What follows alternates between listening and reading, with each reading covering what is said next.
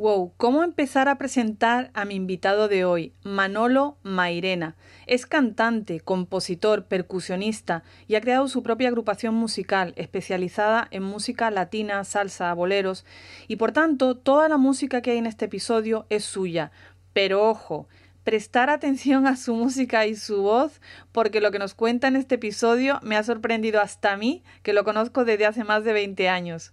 De hecho, al final he dejado una canción entera para que la disfrutéis y en los comentarios pondré más enlaces. Con él hablamos de cómo la música es medicina, te arregla el espíritu y cómo le ayudó a tomar mejores decisiones. Le está muy agradecido a la vida y según él le ha tocado la lotería miles de veces con todo lo que le ha pasado, lo bueno y lo malo, y de hecho no lo llama lo bueno y lo malo, sino situaciones que te trae la vida. Para él, si estás vivo, no fue tan malo. Nos comparte cómo componer es contar quién tú eres. Según Manolo, estamos para aprender aquí, y nos comparte las preguntas que nos deberíamos hacer todos los días, y cómo la frase no puedo no debería estar en nuestro vocabulario y qué deberíamos decir en su lugar. Así que disfruta de su música y su voz y toma nota. Viene. Llegó ya enhorabuena para mi gente que le gusta la candela. Llegó mi oportunidad. Eso lo digo yo. Hey, pero que,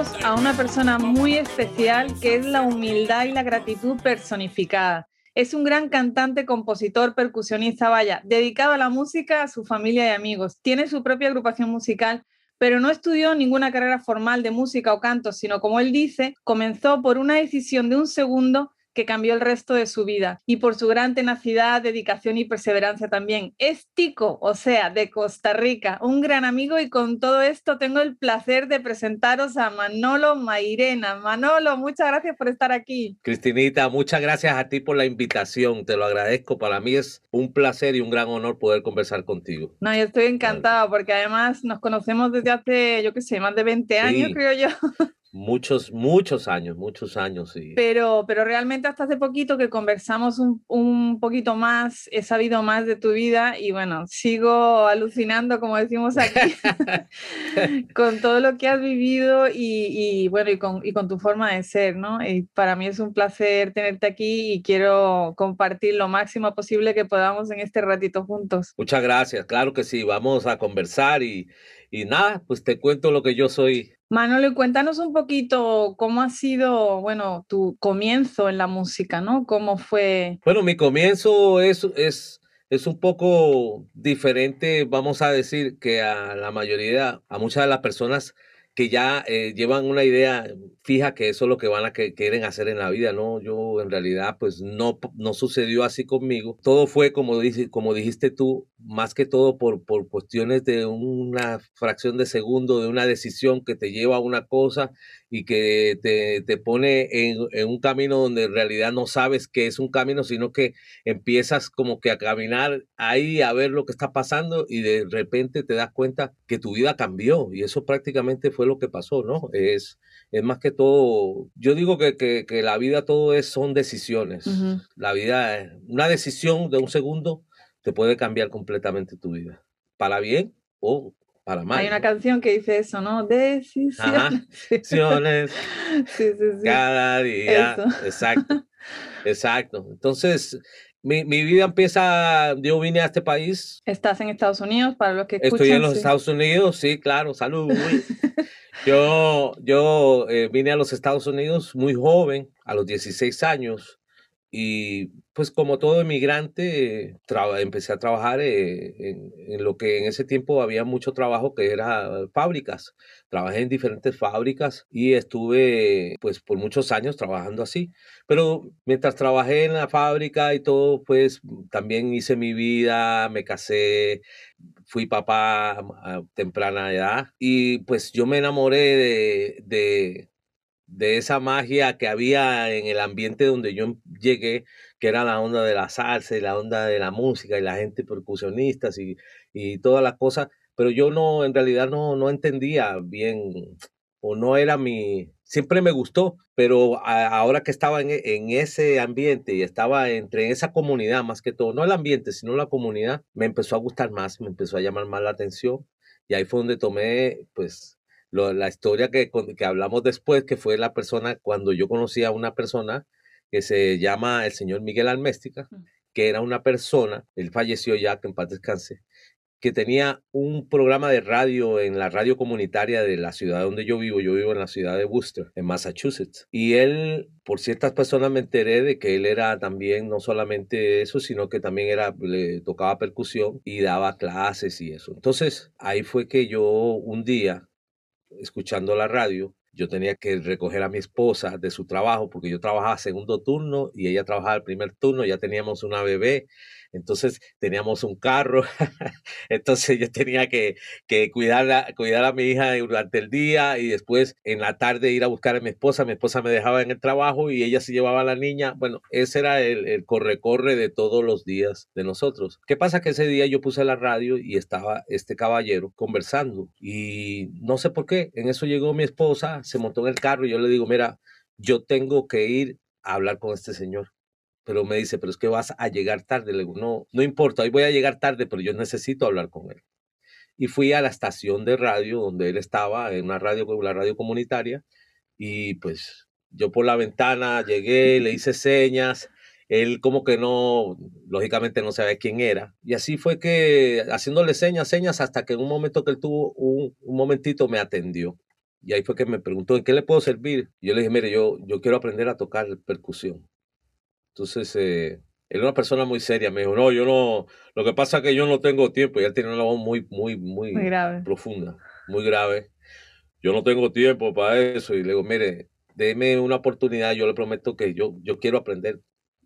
A la final, después de rogarle varios, varios minutos, él me puso a, a, a ver cuánto yo sabía. Y le digo, yo no sé nada, pero quiero aprender. Y por ahí él, después de que accedió a darme la oportunidad de, de, estudiar con él, pues eh, eso de ahí fue que arrancó la historia de, de, lo que hoy en día yo hago, ¿no? Pero a mí de, esa historia me gusta mucho cuando cuentas al principio que te hizo hacer como una pequeña demostración.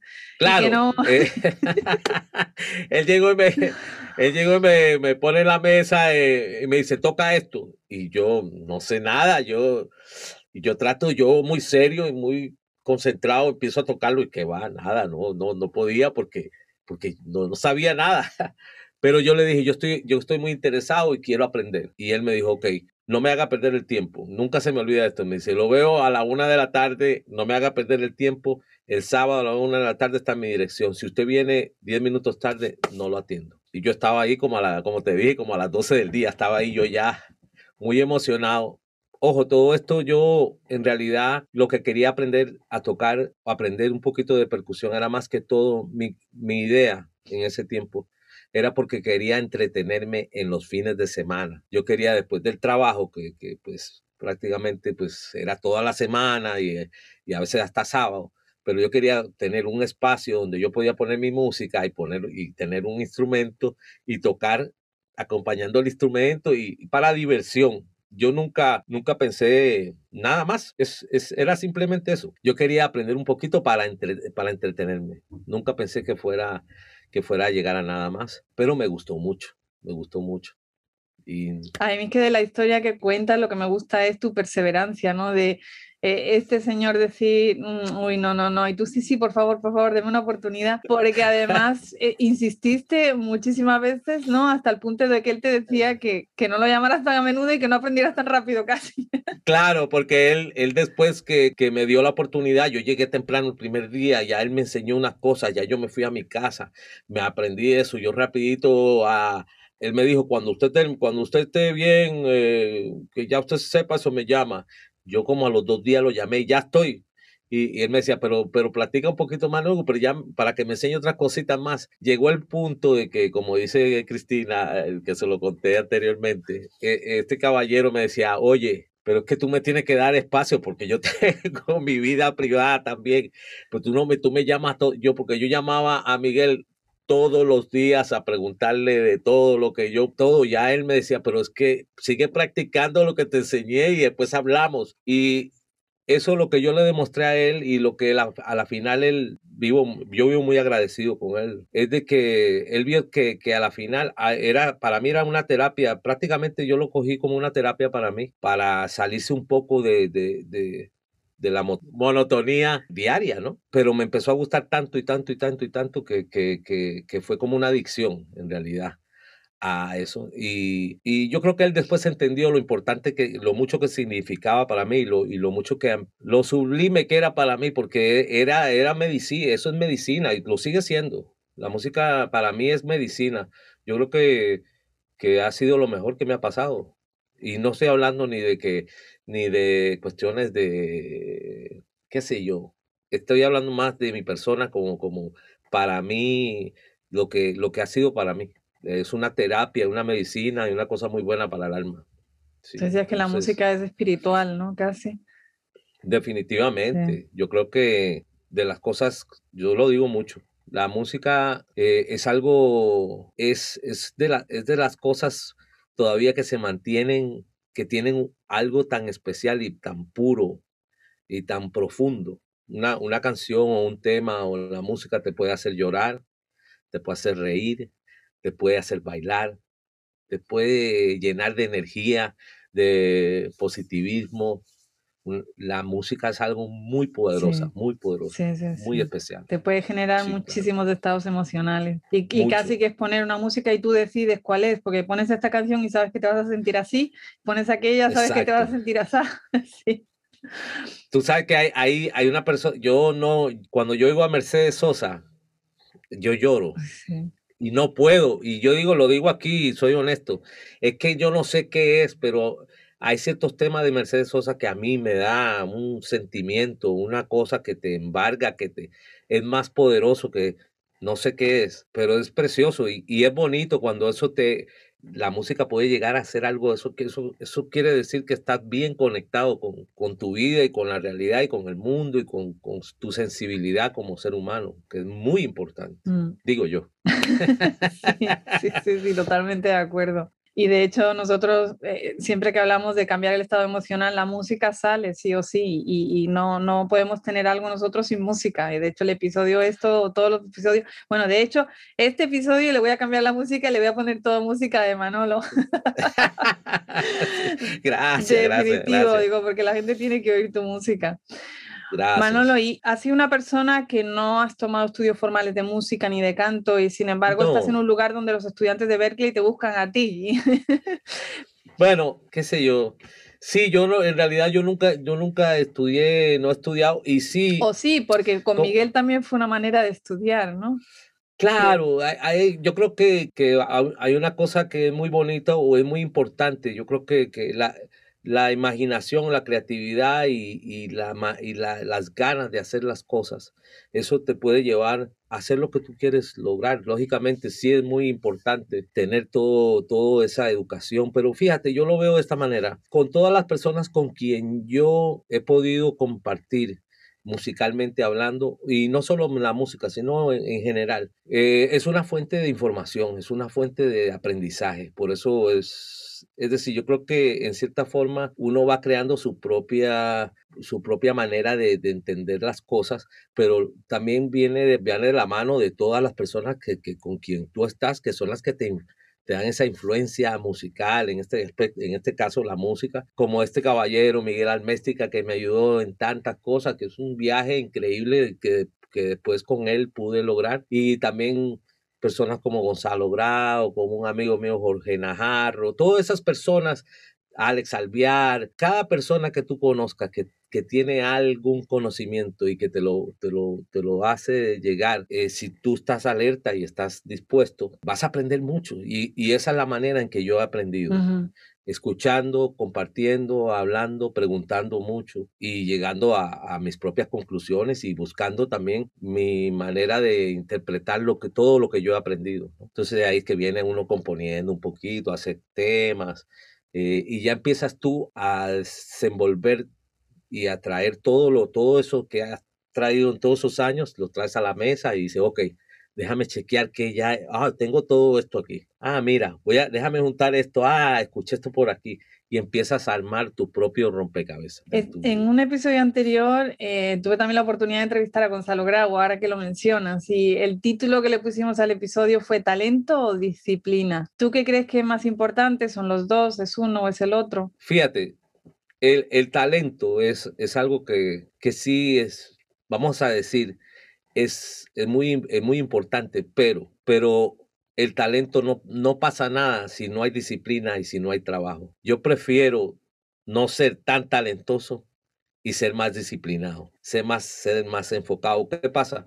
Hay que tener mucho cuidado en la manera en que, en que tú ves tu persona o la manera en que, en que tú vas a, a moverte en la vida porque tú puedes tener mucho, mucho talento, hay mucho talento, y yo he conocido gente con mucho talento, pero carecen de, disciplina, carecen de, de, una visión, un norte, ¿no? Voy para acá. Entonces puedes tener mucho talento, pero si no, si tienes que tener mucho cuidado cómo lo utilizas, cómo lo llevas, hasta qué punto el talento es la herramienta que te va a dar todo. Sí, hay personas que, pues no, también no tienen, su personalidad no es la mejor. Todas esas cosas, fíjate, mi manera de pensar es de que lo más importante en, en cualquier cosa que tú hagas es de hacer lo mejor que tú puedas y hacerlo de una manera responsable y ser puntual, ser serio, darle la misma importancia a tres personas que están sentadas en un, en, un lugar escuchándote o a mil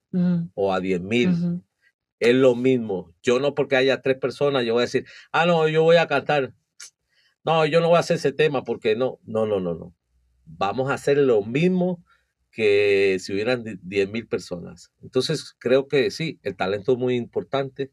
Tienes que tener conocimientos, tienes que tener eso, pero tienes que tener mucha disciplina y muchas ganas de decir, yo voy para acá, voy a hacer esto, voy a hacer esto y voy para allá. Y eso es lo que te lleva en verdad al éxito. A lograr. Al éxito. lo, que significa para cada uno, ¿no? Sí. Exacto. Sí, sí. Pero tú en tu vida no vienes de, una, de un lugar fácil, pongámoslo así, ¿no? No ha sido tu vida como un camino de rosas todo el tiempo. no, no. Y, y mi pregunta es, pudiendo tomar decisiones diferentes que no te hubieran llevado por un camino quizá tan positivo que te hizo tomar decisiones que te han llevado a una vida tan rica y, que todos agradecemos porque disfrutamos de tu música y, de tu buen ser. ¿Qué, qué, decisiones?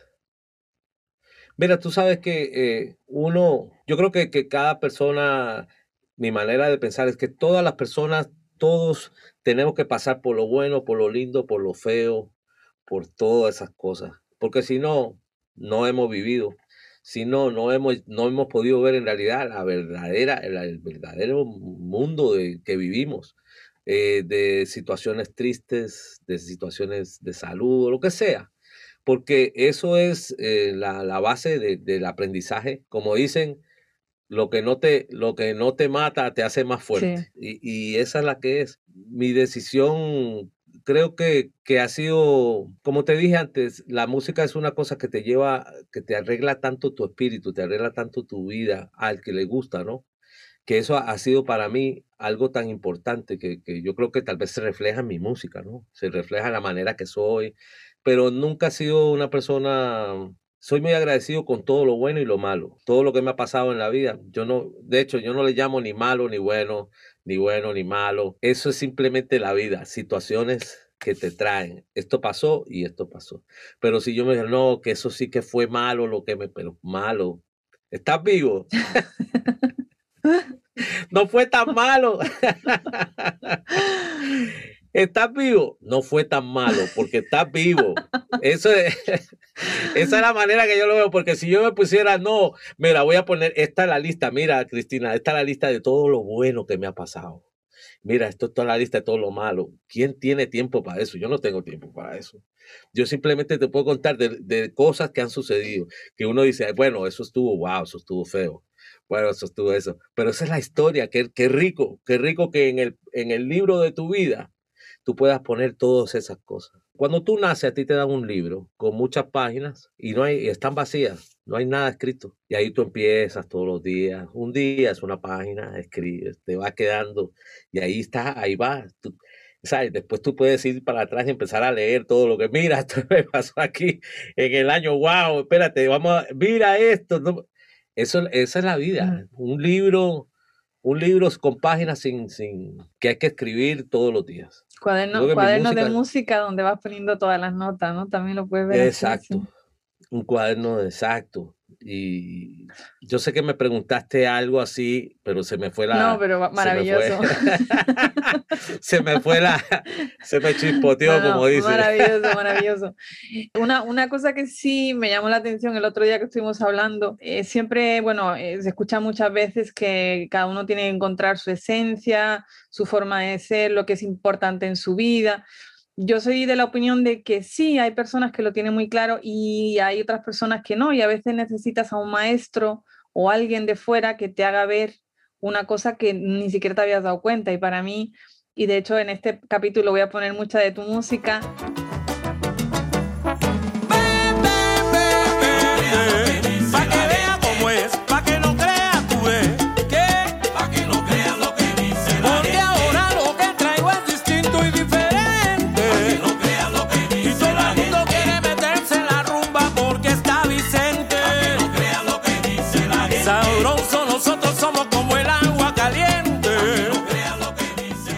Parece increíble que tú no supieras que podías cantar y, que, y me encantaría que compartieras esa historia porque es única. Sí.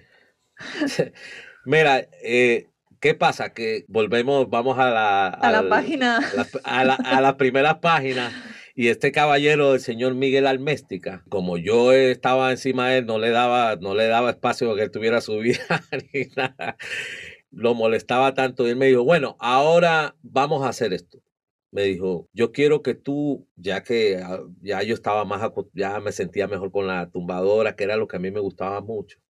Él me dijo, mira, para, hagamos esto, para que tú internalices más tu swing y tu cuestión, te voy a dar un ejercicio. Apréndete una canción, la vas a cantar y la vas a tocar. El tema se titula eh, eh, La hija de Lola es un tema creo que es de Charlie Palmieri, y que dice, ¿qué le ha pasado, señores, a la hija de Lola? Eh, eh, ese fue el primer tema que yo eh, canté de, salsa en mi vida, en mi vida. Pues yo me voy para mi casa, yo escucho el tema, me lo aprendo, me siento a tocar la tumbadora, empiezo a practicarlo con la tumbadora, y yo dije, va, esto está chévere, ok.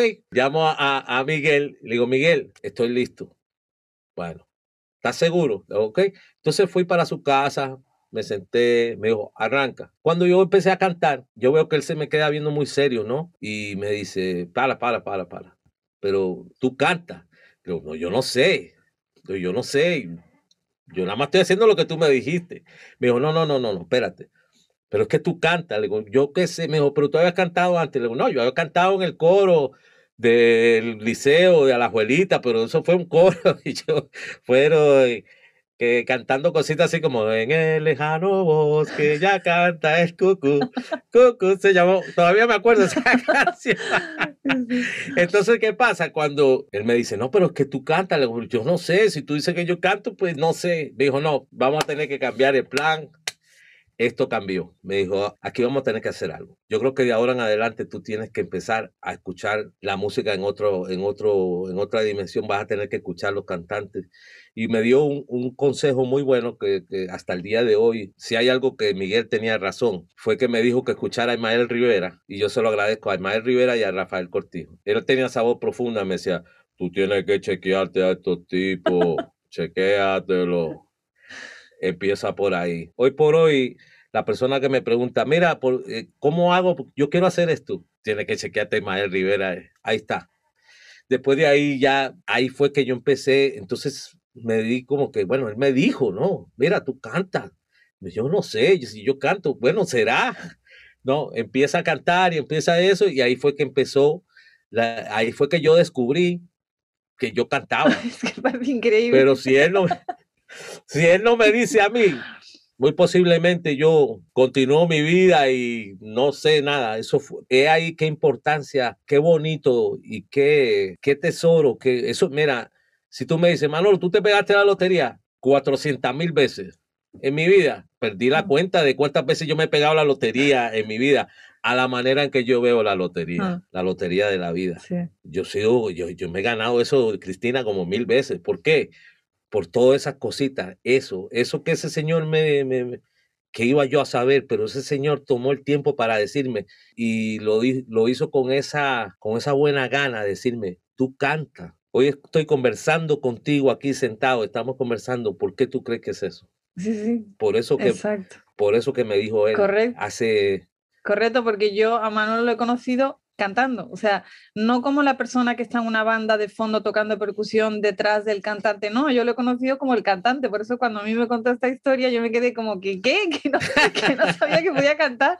Me parecí como... Exacto. Y, y la importancia de los encuentros, de estar abierto y también de las personas que nos encontramos en la vida, como dices tú, de que a veces necesitamos ese espejo de fuera porque nosotros mismos no nos hemos dado cuenta de un don que teníamos o de, o de un camino que podíamos tomar. Claro. Por eso hay una cosa que conversar con las personas y si hay alguien que viene hacia ti y te dice, mira, déjame enseñarte, yo hago esto, es muy importante que tú digas, sí, déjame, ¿qué tú, qué tú vas a hacer? Mira, yo hago esto así, o, o mira, yo, yo, ah, qué bueno, mira, mira, brother, tú tienes que tener mucho cuidado porque tú, puedes, tú puedes llegar a ser lo que Miguel fue para mí, a lo mejor tú puedes ser eso para otra persona. Y puedes cambiar muchas cosas, no tuyas, sino de otra persona, para las cosas positivas, para algo bueno. Pero si tú eres una persona negativa, o una persona que no quiere, o una persona que tú puedes dañar a una persona, tú puedes quitarle el sueño simplemente con una palabra el poder de la palabra es algo muy increíble. Sí, sí, sí. Tú puedes cambiar muchas cosas simplemente con decir, te felicito, qué bueno, mira, yo creo que si lo haces de esta manera, pero me gusta lo que tú haces, qué chévere. Eso es una cosa que, que, hay, que hay que tenerlo muy en cuenta siempre. Sí. Nunca, nunca, nunca despreciar a nadie, nunca decir nada malo de, de no, darle, darle la oportunidad y escuchar a todas las personas, porque todas las personas tienen algo que decir, todas. Sí. Y nunca sabes, nunca sabes quién te está escuchando. Entonces, el mensaje que está mandando no sabes si le está llegando a una persona o no. Entonces, por lo menos si mandas mensajes ahí fuera que sean positivos, ¿no? Es como, mandas una wifi positiva. Exacto. Y, positiva no quiere decir siempre decir oh, que todo es bonito y maravilloso, pero sí, sí, sí alentar y sí, y sí ayudar a los que tienes alrededor y que se acercan a ti buscando apoyo, ¿no? Claro, definitivamente. Que supongo que tú, Arar, eres el, el mentor de, de, mucha gente ahí. Pues fíjate, tengo, ¿qué, ¿qué, te digo? Como yo soy así, pero tengo muchos amigos y muchachos más jóvenes. Son muchachos a quien yo respeto mucho porque son músicos increíbles, pero tenemos una relación muy bonita y, y ellos a veces llegan y, y compartimos ideas. Ellos me dan muchas, me, me, enseñan muchas cosas y a veces vienen y me preguntan, oye, ¿qué tú crees de esto? Ah, pues mira, esto y el otro. Y ha, y ha sido una cuestión de intercambio chévere. Y sí, yo me siento muy bien que, que hoy en día, después de todo este tiempo, imagínate, yo pudiera dar un consejo, yo. wow, ok. sí, pero eso, eso es lo bonito de la vida. Es bonito de uno aprender, seguir aprendiendo y después también pasar tu aprendizaje a otras personas. Cosas positivas, cosas buenas. También tú es que la eres vida y de la tremendamente humilde, Manolo, eres tremendamente humilde, sí. Bueno, gracias, gracias, gracias. Sí, me- me- Es, es es rico vivir tranquilo. Sí. Tú sabes que las pretensiones en la vida eh, es una carga muy pesada, pretender o, o- eso es una carga que, que, que te quita mucha energía, te quita impulso, porque andas cargando tanto que no puedes llegar muy lejos. Es una bola de nieve que va creciendo y va creciendo eh, y, y no es saludable. Así que mi amor, es más rico vivir, así soy yo, este soy yo, ya está. Chévere. Y al que le gustó, bienvenido sea, y al que no, pues también lo quiero un montón y, y no hay ningún problema. Manolo, y, y otra cosa que me llamó también la atención eh, cuando hablabas de, de tu transición entre tu carrera en, en la fábrica y luego la de músico, es que siempre hablamos de, de la importancia del entorno y de cómo el entorno nos afecta tanto y a veces no le prestamos atención. Y tú nos compartías que veías la gran diferencia entre tu ambiente cuando estabas en la fábrica y el ambiente en la música. Háblanos un poquito de eso. Sí, como vuelvo y repito, en, toda, en, en todas partes eh, vas a aprender muchas cosas, aprendes cosas bonitas, cosas más o menos, y por ahí va uno. Cuando yo empecé, eh, ya después de que Miguel me dijo esto, ya, ya Miguel me dio una oportunidad. Miguel tenía una banda de plena, de música tradicional. Para el que no conoce qué es plena, es eh, música tradicional puertorriqueña, que se toca con unos panderos. Es bien sabrosa. Y eso fue lo primero que yo aprendí ya cuando él me dijo, bueno, tú cantas, ya te vi que a ti te gusta, quieres entrar a un grupo que yo tengo. Bueno, ya yo ahí me pegué la lotería otra vez. Imagínate. Y no pa- ahí me pegué la lotería. Manolo, yo, Mairena, tocando que es una banda, que esto, que el otro, que imagínate. Pero bueno, en ese tiempo todavía, lógicamente, yo ¿Cuántos años tenías? eh, yo tenía como 23 años, ya en ese. Yo conocí a Miguel cuando yo tenía 21 y ahí fue que yo empecé a, a aprender un poquito y a tocar, ¿no? Y a vacilar. Ya cuando tenía como 23, ya él vio, ya yo había cogido como un par de años, ya yo, entonces ya me dio esa oportunidad. Entonces, todos esos años, yo, yo entre lo que era trabajar eh, trabajar en la fábrica, porque era lo que yo hacía y, yo ca- ya tenía una hija y tenía que, es mi responsabilidad, pero yo me enamoré tanto de la música, y tanto y tanto y tanto de la música, que yo no quería, yo no quería dejarla. Entonces yo hacía hasta lo imposible, hasta lo imposible, yo hacía cualquier cosa, pero yo quería hacer música. ¿Qué pasa? Que, que cuando llega un punto donde ya yo dejo de trabajar con Miguel, ya empiezo a trabajar en Boston, empiezo a trabajar con, con, con muchos amigos que todavía son como hermanos, que bueno, estoy brincándome un montón de espacio porque si no nos dan cinco horas aquí. Pero bueno, esa, esa transición ya después de que yo trabajé con Miguel como, como por seis años, aprendí mucho. Una, otra cosa que le digo, no sé quién estará escuchando, pero qué, qué bonito. Yo le agradezco muchas cosas a él. ¿Por qué? Porque él se dio cuenta que yo tenía pues cierto talento para cantar y me gustaba la percusión, pero él, nun- él siempre estuvo bien atento a, a que yo empezara bien atrás. No fue de que llegó el nene, que... No, no, no, no. Siéntate ahí, toca tu pandero y haz tu coro. Gracias por eso, porque tuve que aprender desde, desde el principio a qué, es lo, qué es la cosa, cómo se hacen las cosas, cómo se mueven las cosas, qué... Y eso fue la mejor escuela, Mm. porque es la manera, la mejor manera. Aprender desde abajo, tranquilito, hasta donde uno llega y ya con los años me dio la oportunidad de cantar, pero eso no fue que pasó de un día para otro. Y qué dicha. ¿Qué pasa? Que cuando ya entro eh, a trabajar con, en Boston con músicos en el área de Boston, me llamó mucho la atención porque el, el, el, el ambiente de la fábrica es un ambiente más rudo, es un ambiente más... Ah, eh, eh, es, es, es otro ambiente muy diferente a lo que es la música. Ojo, no estoy diciendo que es malo, no, es simplemente que es otro ambiente con otras situaciones donde las cosas tienen que hacerse diferentes. O sea, en la fábrica yo tengo que llegar, por ejemplo, yo tengo que llegar 15 minutos o media hora antes, asegurarme de ponchar antes de que sea la hora que yo empiece. ¿Por qué? Porque si yo llego 15 minutos tarde, a mí me van a descontar media hora. Si yo llego y hago eso la próxima vez, me descuentan media hora. Si yo lo hago otra vez, me van a llamar la atención. Y muy posiblemente en la cuarta vez, estás despedido. Es decir, no hay juego ni nada. Ahí tú tienes que ponchar y haz tu trabajo y te vas para tu casa. Entonces, toda esa tensión y toda esa cuestión y todo e, eso es, e, es otro ambiente y es un ambiente un poquito más rudo, es un poquito más eso. Cuando yo empiezo a, trabajar con, con mi amigo Giancarlo Buscaglia eh, y empiezo a conocer gente, me, como Cristina se reía porque yo le digo que, que la gente llegaba y me y venían a saludarme, me decían, oye, ¿cómo estás? Mucho gusto. Eh, ¿Cuál es tu nombre? Mira, yo me llamo. Y para mí eso era bien extraño. Yo sé, ¿qué le pasa a este tipo?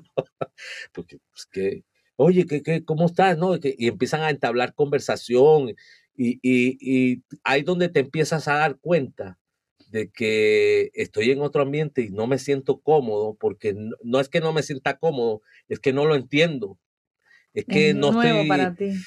Es nuevo, es, es algo que, que, que, no sé, yo decía, pero ¿qué le pasa a la gente? ¿Por qué la gente tiene que ser así? No, me tomó varias veces de entender, me, me tomó varios guisos para yo entender que decía, ah, espérate, es que, es que este ambiente es más relajado y la gente está como más de eso y quieren hablar contigo y, y conversar y qué sé yo, era algo bien extraño. Entonces, mira, Mira qué pasa, que entonces entro a, entro a un mundo de dos, dos mundos paralelos. En el día yo tengo que estar en la fábrica con esa cuestión que la gente te grita, oye, ponme esto aquí, que esto que el otro se rompió la máquina, ¿qué? Y está la onda de la música, que es una onda más tranquila, que la gente, la gente viene y te dice, oye, gracias, qué, qué bonito lo que hiciste, bro, me encanta como tú cantas. Yo decía, ¿y esto qué es? Pero como te había dicho antes, Cristina, eso fue algo muy bueno para mí. Eso eh, me llenó a mí de como de una de, de paz, pero también algo positivo, porque por eso te digo, es bien importante darle crédito a las personas cuando esas personas me venían y me decían, oye, qué, qué, bonito lo que tú estás haciendo, qué, qué, chévere, oye, qué bien, canta bonito, qué bien que toca, oye, y me disfruté eso. Y llega un momento en que esas personas te empiezan a tomar cariño, son personas que empiezan a, asistir frecuentemente donde tú trabajas, donde tú haces, y, viene a, a entablarse una relación de amistad. Es algo bien increíble. Eso es algo bien bonito, porque ahí es donde ya me pegué la lotería por la tercera. 548. Son un montón, porque ya eso, ¿qué te hace? Bueno, yo diría, no, bueno, si yo tengo una, una actitud así, yo no, no, pues la gente, no, yo decía, no puede ser que yo soy un tipo que empezó así, que yo lo que quería era tocar conga en mi casa para, para entretenerme eh, este señor me dice que yo canto la próxima de esto y cuando ahora estoy aquí, la gente viene y me dice gracias. Eso no se le puede olvidar a uno. Y por eso lo estoy contando aquí. Eso es lo más importante de mi vida, eso. Porque ahora mismo estoy hablando contigo, estoy conversando contigo y es gracias a todas esas cosas. Imagínate tú, desde eso hasta este punto. Entonces, ¿qué pasa? Ese mundo paralelo, ese, cada día se me hacía más difícil el mundo de la fábrica, que lo quiero y quiero mucha gente que fueron tan buena gente, tan lindas personas, fueron mi familia también en muchos aspectos, no tengo con qué pagarles todo lo bueno que, que fueron conmigo, pero, pero me jalaba mucho la cuestión de la, de, la, de la fábrica. ¿Y qué pasa? Llegó un momento en que digamos, el Manolo que tú ves hoy en día tal vez no es el Manolo de aquellos tiempos, lógicamente yo estaba mucho más joven, con una, una mente un poco más rápida en cuestiones de carácter y tenía un carácter tal vez un poco más fuerte, ¿no? No, no tenía como mucha paciencia con la gente. Pero eso, ese ambiente me fue calmando. Cambiando, afectando. me fue, exacto, me fue afectando de una manera tan positiva que por eso hoy yo digo hoy en día que gracias a la música muchas cosas en mi vida cambiaron para mejorar, para ser mejor persona. yo creo que eso, eso ha sido la, la, lo mejor que me ha pasado en cuestiones de, lo que yo veo, lo que es positivo para mí. Mm. Hay gente que te dirá, ah, bueno, mi carrera, esto, que lo otro, que eso.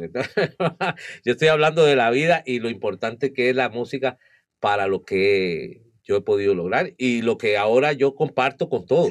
porque Está, es una cadena, ¿no? A la final, si yo me siento bien, pues yo hago esto y esto te, te estoy pasando algo positivo para que los demás disfruten. Es que para mí eres un ejemplo de lo que el entorno afecta a quienes somos, ¿no? Y nos transforma. Eh, unas veces conscientemente y muchas inconscientemente. Entonces, eh, es bello eso, que tú hayas podido ver esos mundos paralelos, que aprecie los dos por lo que cada uno te ha aportado, sí. pero, pero que veas la música como, como un gran sanador, como una, una, parte muy fuerte que te, ha, que te ha dado mucho, ¿no? Y, que ahora tú nos estás dando con tu música, ¿no? Sí, imagínate. E, es hasta raro. Yo me siento raro cuando tú me dices una cosa así, porque en realidad no, yo nunca lo, ese, ese punto no lo veo así. Yo simplemente hago las cosas que me sale porque me nace hacerlo. Y, y qué bonito que, que, que, todo esto se puede compartir y, y, la gente le gusta. Imagínate, a la gente le gusta. Es una cosa. A la gente se vacila eso, yo no lo creo. Mm. no lo creo. Eh, es, bien, es bien interesante. Sí. Es bien. Que esto lo, lo, guardaremos para otro episodio, pero Manuel nos contaba que él no se vino en un jet de Costa Rica a Estados Unidos, sino en el maletero de un coche, que esa historia hablaremos en otro eh, capítulo. Eh, eso será, y fíjate, esa historia Cristina, yo nunca la, nunca la he contado. Es decir, si el día que tú y yo conversemos. Guárdamela como primicia. Va a ser, va a ser la primera vez de que, que, yo voy a conversar de eso, porque no por nada, sino que pues es, es, otra historia muy, muy, es una historia antes de todo esto de la música y, pero es una historia como que bien loca. Sí, sí, sí, sí. Manolo, y cuando tú diseñas música o cómo, cómo te viene la inspiración para los que no son tan creativos, ¿cómo, cómo funciona eso? Eso, eso es otra cosa que pasó. Mira, mira qué pasa. Eh, cuando yo estoy trabajando con, con, Miguel, ellos están grabando un disco y me dicen, oye, estamos haciendo el disco, no sé qué, y, tú, tú no tienes una idea, una letra o algo. Y yo digo, no, pero yo no sé. Mira qué cosa. Por eso te digo, es tan increíble. Es que, y yo le digo, no sé, yo, ¿por qué no compones algo? Componer algo yo. No, pues bueno, pues yo me voy para mi casa y empiezo, que componer algo. Compuse algo que, mira qué cosa. Yo llevo eso y se lo enseño a, a Miguel con Miguel trabaja un señor que es también una persona muy importante, a quien yo respeto mucho y ha sido muy importante en mi vida, que se llama el señor Carlos de León. que yo no sé si... Sí, claro, Carlos de León, sí. Carlos de León para mí es uno, es uno de mis padres musicales. Él, me regañaba todo el tiempo. él, ahora nos reímos, porque era muy estricto. Y él es dominicano. Me decía, ven acá, ven acá, ven acá. Ven, hey, bota el chicle, bota el chicle. Esa, la, gente te anima con chicle. Tenía razón. Eh, los zapatos limpios, tiene que andar con los zapatos limpios y no me va a cerveza. Entonces yo le agradezco todo eso. ¿Qué pasa? Carlos era el director musical eh, de esa banda y era el que estaba haciendo los arreglos. Yo le digo, Carlos, Miguel me dice que, necesita algo. Yo tengo una idea aquí, no sé. Déjame ver esa vaina. Él habla así. Empieza a leer. Eh, esto está bueno. ¿Esto lo sientes tú? Le digo, yo no sé. Eso, sí, y me dice, yo le voy a hacer un arreglo, eso lo vamos a grabar. A la primera, a la primera, yo le digo, ¿en serio? Ahí me pegué la lotería otra vez. ¿Por qué? Y, y ahorita llego a, a, lo, a, la pregunta, pero mira qué importante fue de que la pregunta que me hicieron, el yo aceptar el, reto.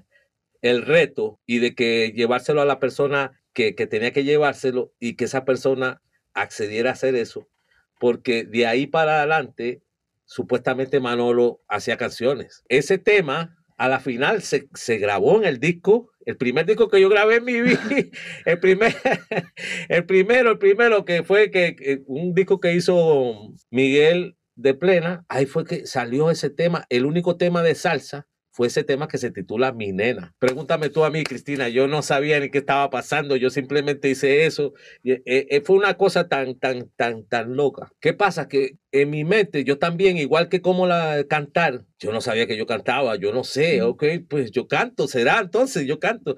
Pues eso es lo mismo, componer, no sé, yo compuse una cosa y lo dije, lo pasé y, y ya. El componer ahora, hoy en día, que todavía yo no digo que yo soy compositor, porque es son títulos muy serios. Pero bueno, yo hago mis cositas. A la final he venido a entender por qué es tan importante el vivir, porque cada, eh, entre más tú vas viviendo, más cuenta te das, te, te das, te vas dando cuenta de, de todo lo que vas absorbiendo de la vida y eso es lo que tú vas contando. En realidad una composición es simplemente una historia. Puede ser una historia triste, puede ser una historia alegre, puede ser un bolero, puede ser una historia de amor, puede ser eh, una, una situación social, que a veces, de vez en cuando, ahora hice ese tema, el reality show, que habla de eso, de habla de, de, de, lo que pasa a la gente que vende su vida en la televisión y su privacidad. Pues yo compuse un tema de eso. En realidad, entonces, ¿qué es una composición?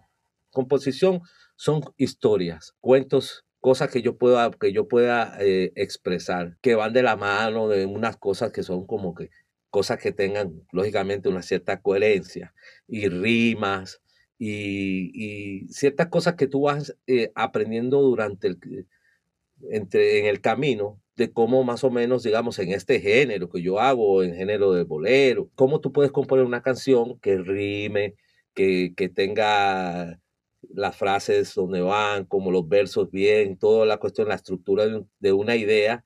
Y eso es una composición. En realidad, componer es más que todo contar lo que tú eres. Y ahí donde entra muy la importancia grande de, de, en verdad ser lo que uno... Yo no puedo ponerme a, a componer cosas con, con, un vocabulario súper extremadamente...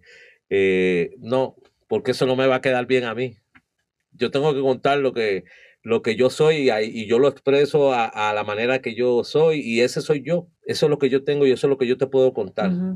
y Yo creo que eso es lo más importante, ser uno lo que uno es y ya. Eso es lo más importante. Así fue que pasó lo de la composición. En realidad. Otra lotería, como dices tú. otra lotería. otra lotería de... Manolo, y, y, entre tanta lotería también has tenido muchos obstáculos, que hemos contado algunos. ¿Cuál piensas tú que ha sido uno de tus mayores obstáculos, challenges, como dicen ahí, cambios o que has, que has tenido que sobrepasar?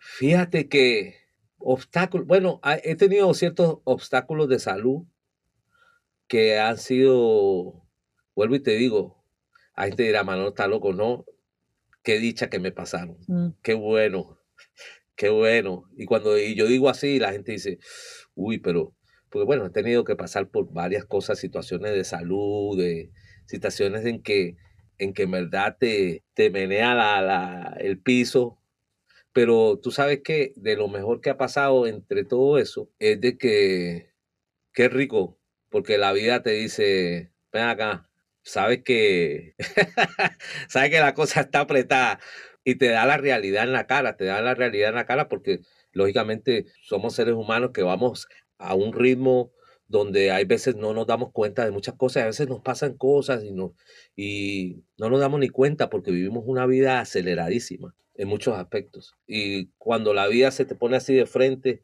y te da te da cuenta que, tú no eres para siempre y, te está viendo a la cara así y te puedes pensar que, pues, a lo mejor se acabó todo. Y ahí es donde empiezas a preguntarte, y yo hice todo lo que yo quería hacer. Yo estoy bien con todo el mundo. Pude decirle a esa persona, en verdad, la quiero. Todas esas cosas son muy importantes. Y a veces por eso digo, qué rico que me pasó, qué bueno. Porque esos obstáculos en realidad te hacen crecer más, te hacen entender más, y te hacen ver quién, qué, qué, es lo que en verdad vale, qué es lo que no vale nada. Y muy usualmente nosotros estamos en el lado donde no, las cosas que no tienen ninguna importancia es la que más importancia le damos. Y las que deberían de estar, eh, no. Y escucha bien el refrán. Y tenlo siempre presente, nadie sabe lo que tiene hasta el día en que lo pierde. Nadie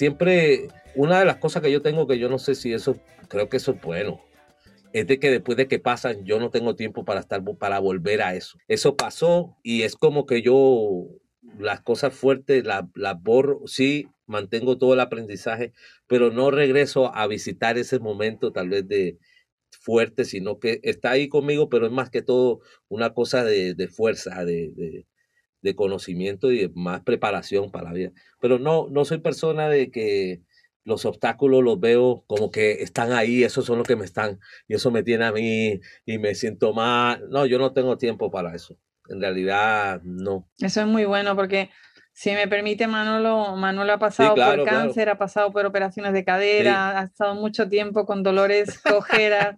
Yo cuando lo conocí, él cojeaba y, y muchas sí, y muchas más cosas que ha pasado, con lo cual no es que esté hablando de una gripe, de un resfriado, no. No, no. Tú sabes, eh, yo tengo, yo he estado, como dice en la calle, yo he estado en el taller muchas veces.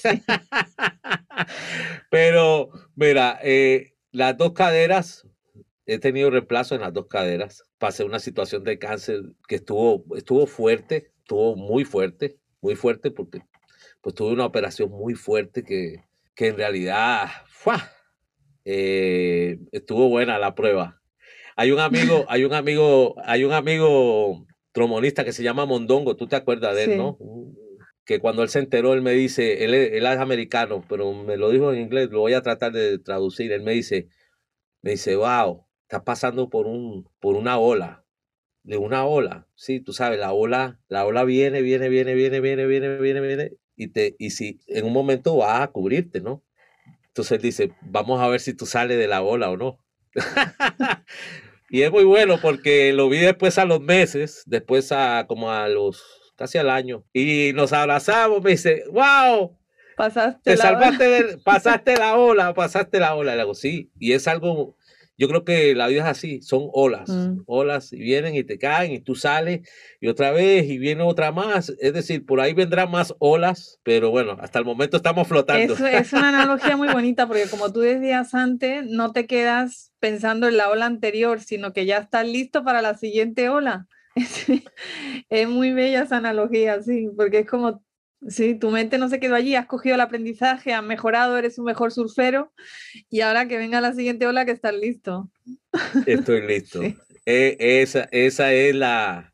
Y yo creo que todo, en todo lo que uno haga en la vida, eh, si es música o si yo soy carpintero o lo que tú quieras, todo, todo eso que estamos hablando se aplica a lo que es la vida en realidad. ¿Qué es lo que nos gusta? ¿Qué es lo que nos hace? ¿Qué, qué, qué nos va a tratar? Eh, nos mueve el piso y seguimos para adelante, nos paramos y continuamos. Eh, y qué rico, qué bueno, mm. qué, qué, bien. Porque eso quiere decir que, que, que, que sí, que estamos vivos.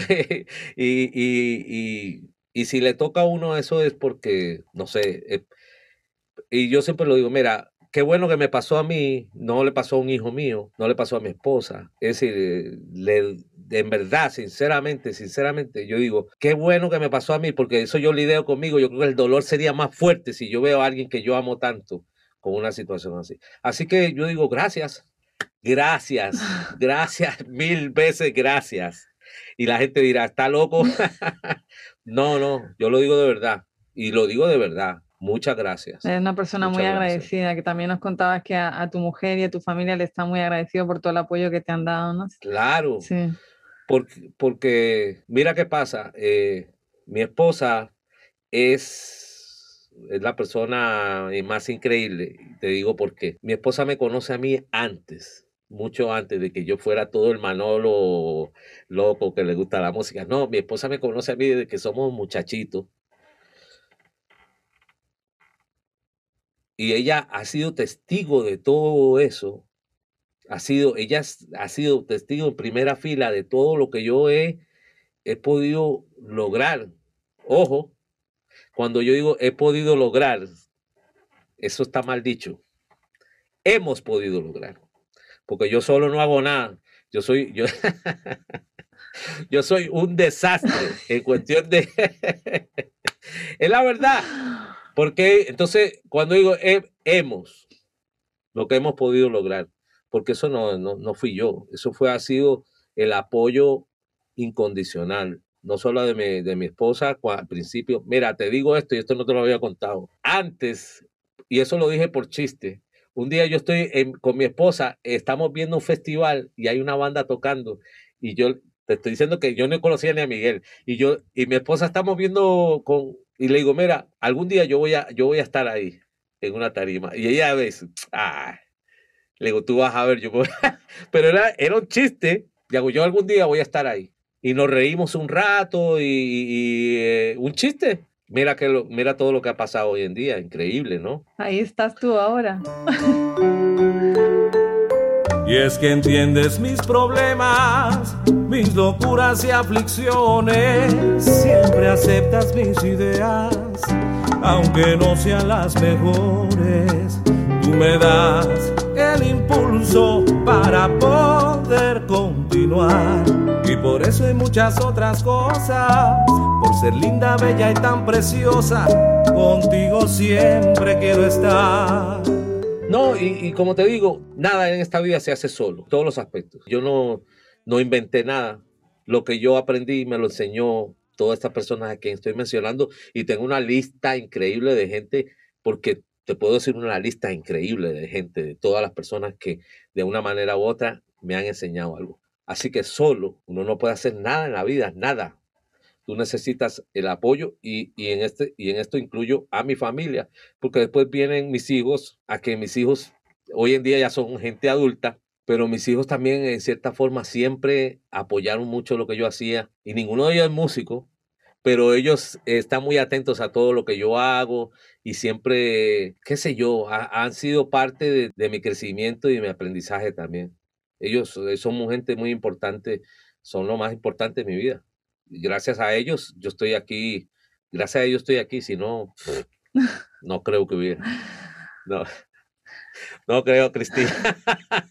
No, pero es bello, bello. Ya decía yo que al principio que eres la, la, humildad y la gratitud personificada, porque siempre estás dando gracias a todo el mundo que te ha apoyado y que está ahí a tu lado y que, te, y que, te, anima. Y realmente eso también se, se respira, ¿no? Y, y, ese Manolo del que tú hablas, que tenía un, un carácter, como decía, no sé qué palabras usabas, así de rápido, de yo no lo he conocido, o sea, realmente el, Manolo que he conocido yo siempre ha sido pura humildad, felicidad, siempre riéndose, pura vida, como dicen en Costa Rica. Pura vida, pura vida, tranquilo. Sí, no, ya, esos fueron tiempos, como te digo, que vienen de la mano de, qué sé yo, mm. pues, de, la situación, de, de, de, la presión que tú tienes. Lógicamente uno joven, ya tienes familia, tienes eso. Eh, hace falta, por eso e, es, bonito, algo muy importante, conversar con la gente, aprender. Como decías tú, ¿no? De siempre quieres aprender algo cada día, ¿no? Claro, todos los días, todos los días, aprender algo. Es que, es que estamos para aprender aquí, estamos todos los días, hasta el último día que le regalen a uno aquí, todos los días hay que aprender algo. Algo se puede aprender, ya sea personal, algo de música, algo de lo que te guste, te gusta carpintería, qué sé yo, lo que sea. Queremos, lo que sea, lo puedes aprender. Y yo creo que una cosa muy importante también que yo creo mucho es de la palabra de no puedo, no, no debería estar en el vocabulario. Muy bueno eso, Manolo.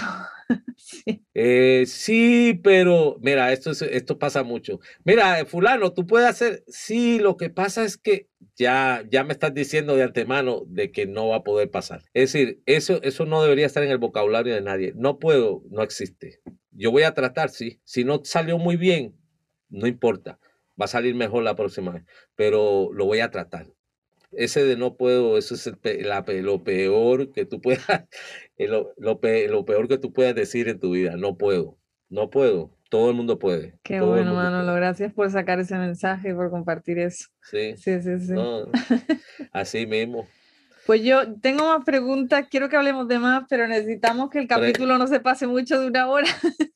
Así que yo voy a traer otro día a Manolo para que hablemos de, de, muchas cositas más que han quedado en el tintero, empezando por lo del maletero. Sí,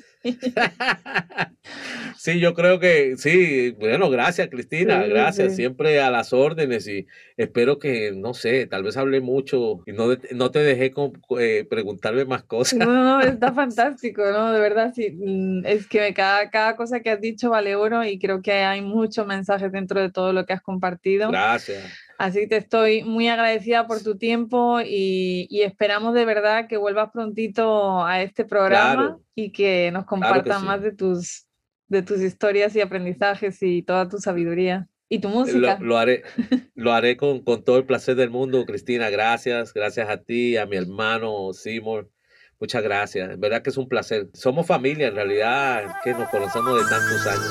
Somos, somos familia, en realidad. Entonces, gracias. Muchas gracias. Gracias y es un placer, un placer inmenso.